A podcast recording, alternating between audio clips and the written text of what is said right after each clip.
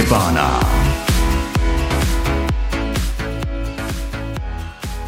9月30日時刻は午後10時15分をありました。オリバナ44回小泉はじめです。松永アンナです。さて行きましょう今回も。よろしくお願いします。お願いします。オープニングをちょっと変えてみました、9月30日でございます。すごくしっとりした感じで入って。もうなんだろうって思ったんだけどはいはいはい、ねえちょっとねはい。9月30日ですよ。長かった緊急事態宣言があうとーん。1時間40分ほどで解除になります。まあね配信してる時はきっともう解除してる時なんですけど、終わりますよ。終わるんだけれどもねどうこれはとは言いつつというところがあったりして。まあまあまあそこは絶対あると思うよ。多分一回下がってまたいずれまた上がるとは思うけどなんか最近のニュースを見てるとね、あのなんだっけ塩野義製薬さんがあの飲み薬の開発が早ければ年度内にとかっていう話もあるから、そうだね。国内のね。なんかうもう落ち着いてくるんじゃないのかなっていうその来年の夏とか来年の今頃はまたままた違った景色が見えてるんじゃないのかなっていうその急激に変わることはないんだろうけれど、んうん、どこかでっていうのは期待してもいいのかなっていうのは最近思ってます。うんそうだね。はい、ちょっとねはい、長すぎたからね。だってどれぐらい？半年、あ宣言はうん、とかじゃない、うん。まあじゃあ年か半年4月。半年じゃない、うん。違う違う違う。うん？緊急事態宣言とかまん延防止とかがまあね今日で全部全面解除になるからいわゆる全面解除で何にもなんだそっちが出てない状況って言えばいいのかな。でいくと多分もう半年ぐらい経つよね、緊急事態宣言は多分7月とかに出てるはずだから今回のやつって。7月とか6月末ぐらい。出してはこう。やめての繰り返しだったからあんまりね変化がないような感じもするけれどもね。緊急事態宣言中が通常営業みたいな通常状態みたいな感じになっちゃったところはなんかあるなと思ったかもはいなんかそんなちょっうん。とそんな時に、はい、44回ね。あはい。のせ宣言あの我々が宣言した100回まで残り54回。あ56回、まだまだ頑張らなければいけな ないいでください。俺花でございますけれども。本当だね、うんはい。さあ最近ですけどお互いに。お互いに？話していけたらと思うけど、ね、最近さ久しぶりにねうん。行列に並んだ。100人以上並んでたと思うんだけど。へえもちろんこう対策はしてね。対策しつつデはいィスタンス取りつつ並んでたんだけど、お店屋さん？ランチに行ったんだよね。何屋さん？和食和食屋さん。定食屋さん。はいはいはい。に行ってであの11時半開店だったの。そのお店が。うん。でもう少し早めた方が行列になりやすいらしいから早めた方がいいよなんて言われたんだけど。で並んだらもうす、なんていうのすでに100人以上並んでて数えて、ほう。で長いこと待って1時間ちょっと並んだかな。へえもうそう友達とだから確認しちゃってさそのなんていうの待てる人っていうふうに。はいはいはいはい。行列大丈夫な人みたいなそういう話が。はいはいはいはいはいはいで並んでお店は結局入ったんだけど小泉君は行列とか並べる人うーんっていう人あーえ待ってディズニーランドのさうん何分だったら待てるとかあー基本的にその行列に対しての価値を考えちゃう人だから。あー。そうっていう。そうそうことは何だったら並べる、いやだからもうそこでしか食べられない美味しいものとかそこでしか味わえない体験とかだったら並ぶ。だろうけどあのなんて言ったって今話してて思い出したけど、うんうんうんうん。俺皇居に6時間並んでた記憶があるから。ああのもしかして？今の天皇陛下の一般参賀？はいはいはいはいはい。あの時がちょうどね上あの今その仕事で東京に移動になって上京した最初の5月で2019年の5月とかでしょ？確かうんって、最後の一般参賀。違う違う違う違う。新しいて新しい天皇陛下になられてはい。の最初のあのお披露目というか一般参賀というかあー。あそれ私も並んだ。で確かそれって何回かに分かれてるじゃん。一般参賀って。そうあの回数がねそうそうそうそう、あのーあるんだよね。そう。で俺普通に朝起きてテレビつけたらまあ情朝の朝の情報番組うんうんうんうん。でやってるわけじゃない。一般参賀ですで、うん。今から行ったらなんか夕方の3時とかその辺の時間行けんじゃねえかなとかって思って。何時から？何時に見たの？朝のニュース。完全にだから9時9時ぐらいに見て。あー。に見て。今から行ったらいけんじゃねと思って。うん。行ったら一番最後の回だったから本当にギリギリ。ずっと並んで見てて。えー、そうなんだ。こんな並ぶんだって思いながらここでくじけたらなんか一生多分もうこの経験できないだろうなって思ったから。うんうんうんうん。なんか我慢して並んだけど対策してなさすぎてちょっと失敗したなっていう。お昼ご飯も食べずにずっと並んでたからお腹空いたなとかさ、私もさお正月の経験があるけどあれお手洗いに行けないよね。いけないね。行けないのだからうん。並んでる最中お水とかどうしてた？ちょこちょこ飲んでた。あ飲んでたんだ。そうだよね。でだって 5, 5月とかだからやっぱねそれでも東京やっぱちょっと暑いしさね。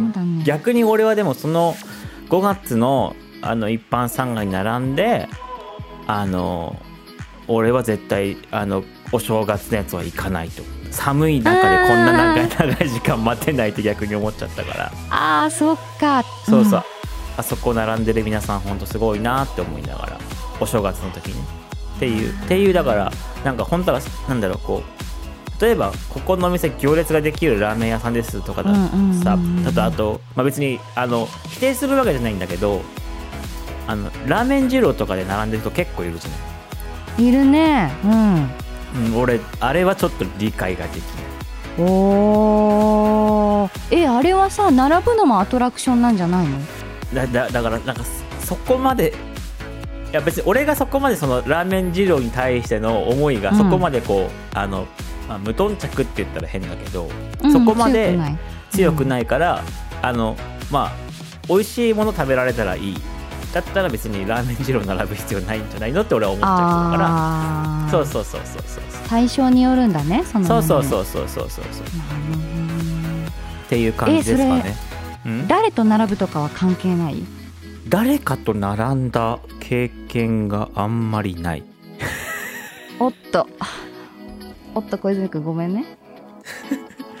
だ誰かとうん。だって大体友達とご飯行く時とかもなんか予約してとかなるべくこう時間少なく、ねとかっていう風にしたいから。なんというかこれは私の性格なんだけど、うん。こう私間があんまり得意じゃなくってその、うん。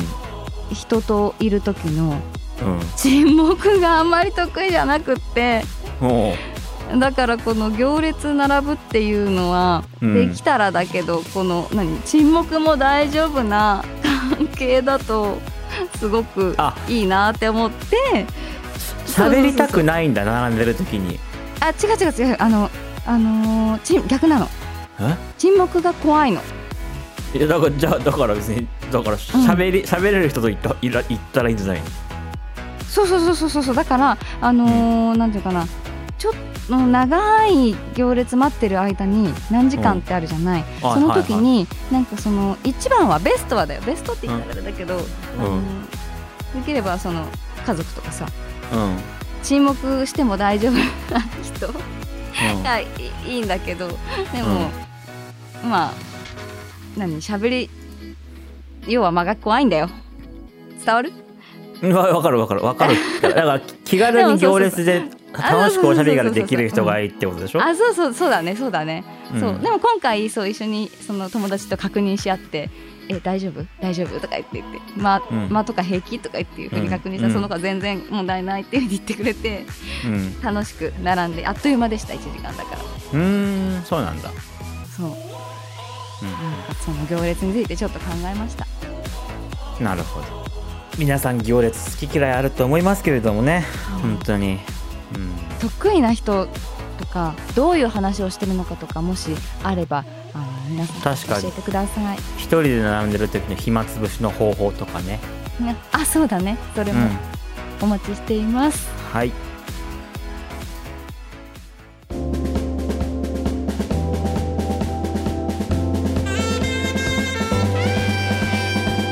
イズ帯拍子さあというわけでクイズ帯拍子のコーナーでございます。久しぶりですね。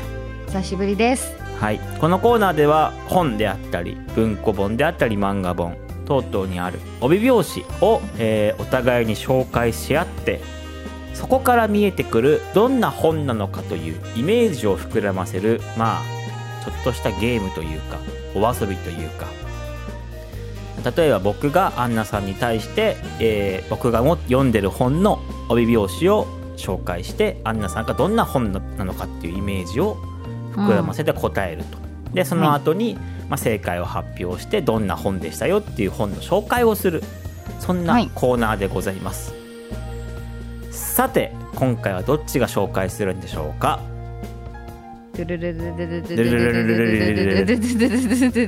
じゃんはい小泉でございますはいお願いしますこのコーナー始まってからえーっと私今まで何冊か紹介してきてますけどアンナさん紹介した本何冊でしたっけ？うーん。2冊とか。2冊？あわかんない。ええ俺2冊してないっけ？俺記憶で1冊しかなかったんだけど、もうさうん。なんかあのす隅っこ暮らしみたいななんかあの何だっけ？なんか4コマ漫画的なやつ夜回り猫。あそうそうそうそうそうそうそうそれだ。すみっこ暮らしじゃないよ。ごめんなさい失礼しまめした。ちゃくちゃ可愛くなってる。あ可愛いんだけど夜回り猫。可愛いでしょ、うんはい。可愛いんだけど。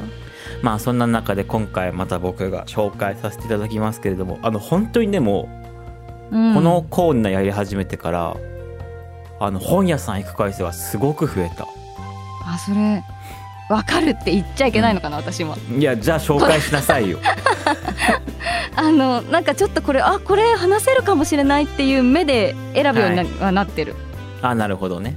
うん。まあ、ちなみにあの今回もあの私はジャケット買いをしたような本になりますので、はい、でね今回ね多分ねヒントがねありすぎるのとうん。その帯の文章が結構ヒントがありすぎヒントになってるのとうんうんうんあとまあちょっとねもうなんだろう帯の量が少ない帯の文章の量が少ないって言えばいいのかな？はいはいはい。という感じの本でございます。でもねすんごく面白かった。へえ何系だ23日ろう23うん。日で読み切ったなこの本は。早いね。では参ります。クイズ帯拍子。今回の帯はこちらです頭の悪い人には絶対理解してもらえない話教えます。インターネット第一世代が語る人生論の決定版。インターネットにどっぷりの大学生活。僕はそちら側の人間になってしまった。7つのエピソード ×49 の思考ツール。以上です。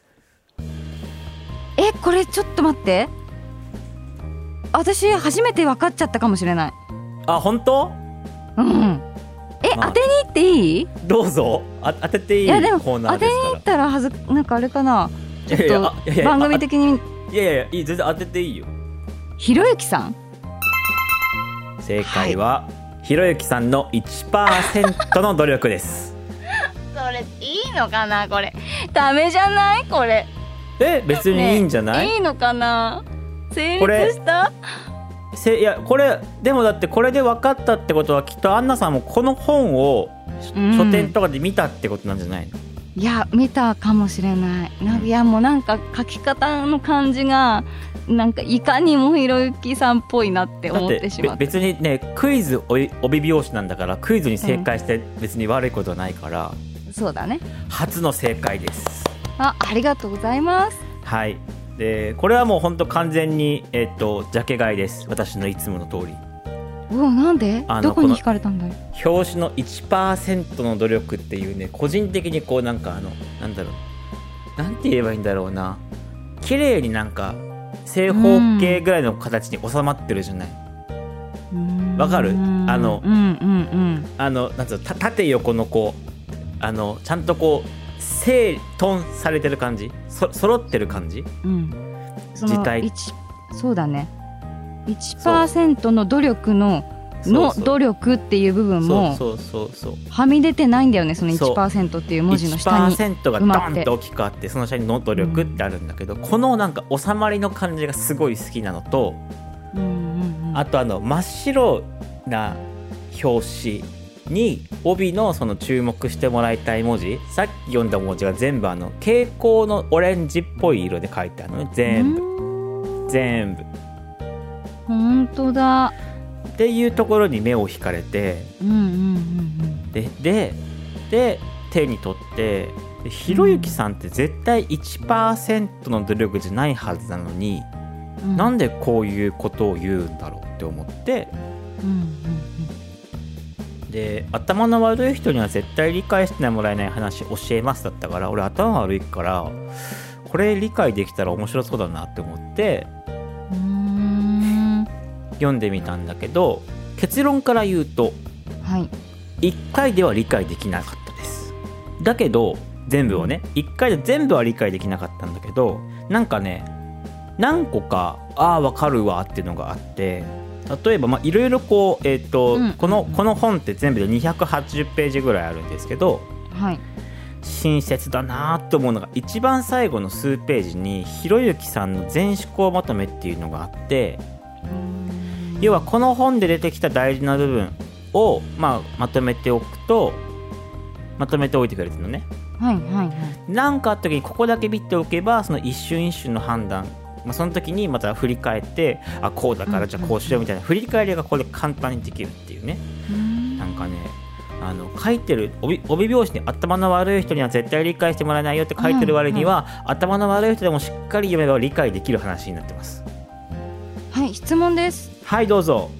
それははい。自伝なんですか、それとも、えー。ビジネスいわゆるその啓発本とかそういうジャンルなんですか？両方あるかなひろゆきさんの人生経験に基づく啓発本みたいな感じ、あなるほど。そうそうそう。じゃあ過去を振り返ってこういう場面ではこうしてますよみたいなそうそうそうそうことがそう書かれてる。そうそうそう。印象的だった部分とかって？えっ、とた例えば片手は常に開けておけっていう話があって。えー片手要は、えっといくらチャンスが目の前に現れてもその時に余裕がないとは取り逃がすよね。うんうんもう両手いっぱい仕事抱えてうわー忙しい。それもそれでいいかもしんないけどそんな時に新しいチャンスが来たとしようよ。うん。うんでも今の自分に余裕がないからその魅力的なチャンスを逃しちゃうことになるよねと。うーん。だからどんなことがあっても片手は常に開けとく余裕を持っとこうよとうーん片手例えそう。ばあれかな。うん。だからびっちりスケジュールを埋めるんじゃなくてうんスケジュールに余白を作りましょう、そうすることで新しいチャンスをつかめるかもしれないよと。インプットアウトプット的な話とかなのかな。そうそうそうそうそうそう。あんまりこうじ何余白準備する期間がすごく少ないとパフォーマンスも落ちちゃうしみたいな。そうそうそうそういうのはすそうごくあるなあとこれも、うんまあよく有名な話だけどさこの壺は満杯かっていう話知ってる？いやー初めて聞く。ある大学の授業でとある教授がね大きな壺を取り出して教壇に置くわけですよ。うん。で、えーとその中にその教授が、まあ、岩をゴロゴロゴロゴロ大きな石に石とか岩とかをゴロゴロ入れて壺に。はい。そうそう。でいっぱいになるまで詰めたわけねそしたら、うんうんうんうん。そのきょその教授が学生に「この壺は満杯ですか?」って聞くわけよ。うん。アンナさんどう答える？えー、岩でいっぱいなんだよね。石でうんたくさん埋まってるんだよね、うん。一見満杯ですっていうふうに思っちゃう。満杯ですって答える、うんうん、でまあそのその、えっと、ここに出てくるお話でもその学生さんは「満杯です」って答えたんだって。うんうんうんそしたら、えっと、その教授は教団の下からバケツいっぱいの砂利を取り出して壺の中に投げ流し込んだと。うん。結局岩同士だから隙間があるからそこに入るよね。うんうんうんうんうんでもう一回聞くと「この壺は満杯ですか?」と。うん。はいそしたらどう答えたと思うその学生は。あ満杯です。多分違うってその学生は答えたのね。うん。でなんで満杯じゃないかっていうと、えっと今大きな岩と砂利が入ってる状態だよね。うん。で教授はその壺の中に今度は砂を入れる入れるんですね。あでもう一回この壺は満杯になったって聞くと学生は違うって言ってーはい。教授は水を入れるわけですその壺のう中にでこの話の一番のポイントっていうのはあのどんなにスケジュールが忙しい時でも最大限努力すればよいつでもどたくさん予定を詰め込むことができるっていうことではなくてはい。大きな岩を最初に入れない限りそこに入る余地はなくなっていくわけそれがだから大きな岩が入ったからこそ砂利が入る余地があったし砂利が入ったからこそ砂が入る余地があったし、砂が入ったからこそ水が入る余地があるよねっていう話なのね。つまり？優先順位が大事だよねって話になるわけじゃあんでその大きな岩っていうのは自分たちの志であったりとか自分にとって一番譲れないものとかなはずだと。この本には書いてあって。ーでひろゆきさんの場合はそれが睡眠らしいのね。へえちょっと意外だね。そうそうそう。自分たちに一番大事なものに割く時間を作らないと結果的に大きな岩は失うだろうっていう話になってて。そうそうそう。それはで自分の中の大事なものっていうことか。そうそうそうそうそうだからえっ、とまあそれをちゃんと言語化して人に伝えることが一番いいと思うって書いてあっててまあなんだろう例を挙げると私にとって食事は一番重要なので適当なお店の飲み会には行きませんとかお店選びはしっかり吟味しますとかあと年1回は海外旅行に行きたいので前もって休みを宣言しますとか。子供の時間が大事なので17時には絶対退社しますとかその人にとって仕事じゃなくて別な優先順位があっていいわけで。はいはいはで別にだから仕事が大事だから仕事頑張りますでもいいかもしれないけどじゃあその仕事のう何,、何が一番自分にとって譲れないのか。いあでも本当にそれでいいのみたいなことも書いてある、ーうんうんそううん。優先順位。どこで仕事するのかとかどんな仕事なのかとかそうそうそう。なんで例えば子供の時間が大事なのとか聞かれた時にちゃんと返せるような理論武装をしておくとあー。毎日幸せに生きるコツだと思うよっていうことが書いてあって、うんうんうんああでも確かにこれ見た時に自分の中でじゃあ俺なんだろうなこの大きな岩って思って。うんうんまあでもそこでいくと弱者を救うっていう話になってくるのかな俺の場合はとかって思ったり。うんでも弱者を救うために俺仕事してんのかみたいなさ。だったら今の仕事って合ってんのみたいな。でもなでもなでもテレビ局だったらいずれそういうチャンスもう一回巡ってくるからなとかさ。じゃあ今何とかさ。なんかそんなことを考えながらあっという間に280ページを読み切ったっていう本です。へー。うん。なんか今ちょこっと聞いただけだけど、うん、あの論破王って言われてるそのひろゆきさんっていうのは自分の中でもこう自分の気持ちをこう論破してるんだね。あだと思う。何が大事なんだ。自分にとっては、じゃあなんでなんだっていう、うん。その全部こう噛み砕いていって。そうそうそちょっとその脳みその中が見えるような感じの。う。うん。睡眠なんだってちょっと思っちゃったけどさ、うん、だってねこれうん。あの一番最初にね1%の努力って表紙を見ていくと最初のページにねうんうんうん。書いてる文字はすごく俺はビビなんだビビッときたというかうーん「サボる才能はあるか?」って書いてある。あ書いてあるんだ。サボる才能はあるかって書いてる。ほら。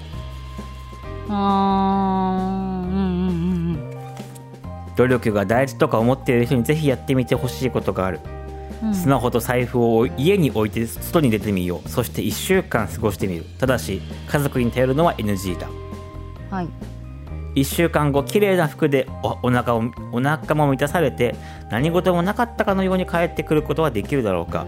それができる人はこの本を読む必要はない。うん。本書はいわばレールを外れる人生の練習だ。レールを外れ手ぶらで生きる誰に会いどこに行けばちゃんとした生活ができるのか。それら全てがあなたの生きる力そのものだということで。ほう。要はだから要はだから、うん。あのさっきも言った片手をに片手を常に開けとくようにしようっていうのも一個サボる要素かもしれないよね、うんうんうんうん。本当は片そう。本当は片手分余裕があるから埋められるんだけど、うんうん。ここいっぱいいっぱいにしちゃったらうんうんチャンス逃しちゃうかもしれないから片手分サボる余裕を作ろうとか。サボる才能を作っとこうとか。だあーはいはいはい。そう。ちょちょっとぐらい部屋汚くても大丈夫っていうこと？そういやそれはどうなのか分かんないけど分かんないけど。うんそう。そうん。自分の幸せの総量を増やすために余裕を持って生活してみてもいいんじゃないの？完璧主義だったり詰め込みすぎちゃってそうそういっぱいいっぱいになるんじゃなくて少しそう。余裕というか甘やかしてもいい部分もっていう、まあ、捉え方なのかな。そう。うんうんうん両手を塞ぐな片手を開けよ頑張ればなんとかなると思っている人は甘い。努力で何とかしようとする人はやり方を変えない。ではどうやってやり方を変えるのか。その考え方の考え方を教えようっていうのがこの本バチクソ面白かった。あー論破されまくりそうだ。いやでもだからそのその論破がさ正しいと思っちゃうんだよね。正しいと思っちゃって変だけどああそうなるほどなっていうさ腑に落ちちゃう論破なんだよね。え俺のこの考え方間違ってんのみたいな。いやでも確かにそっちの方がとかさ。うーん。すごくじゃあ収穫があったんだね。めちゃめちゃあった。うーんおすすめです。今小泉くんのリモートの画面はい。ひろゆきさんに見えてきたよ。なんでだよ。ひひろゆきさんのあの配信のやあの画面に見えてきた。よやめやめてくれ。はい。というわけで今回ご紹介したクイズ帯拍子の本はひろゆきさんの1%の努力でした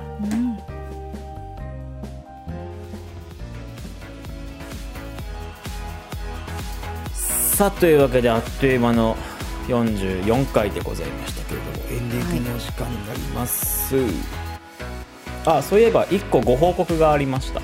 私。何？何ですか？あ大したことじゃないよ。ちょっと待って心の準備が。いやいやいやそんなあのねそういう話をするときはもうちょっと真剣に喋るかもしれないここで発表しないかそして。そうそうそうここで発表しないと思う。い一回多分オフレコでえっと、うん金井君と内田君とアンナさんに多分喋ると。思う、そういう話の時はえ待ってどういうあ話のこと言ってる？決して私はあの ラジオで彼女ができましたとか結婚しましたっていうのを誰にも言わずに発表するつもりはありませんので。なんだ親知らず抜いたとかじゃないんだね。全部抜いたわもうとっくの昔に。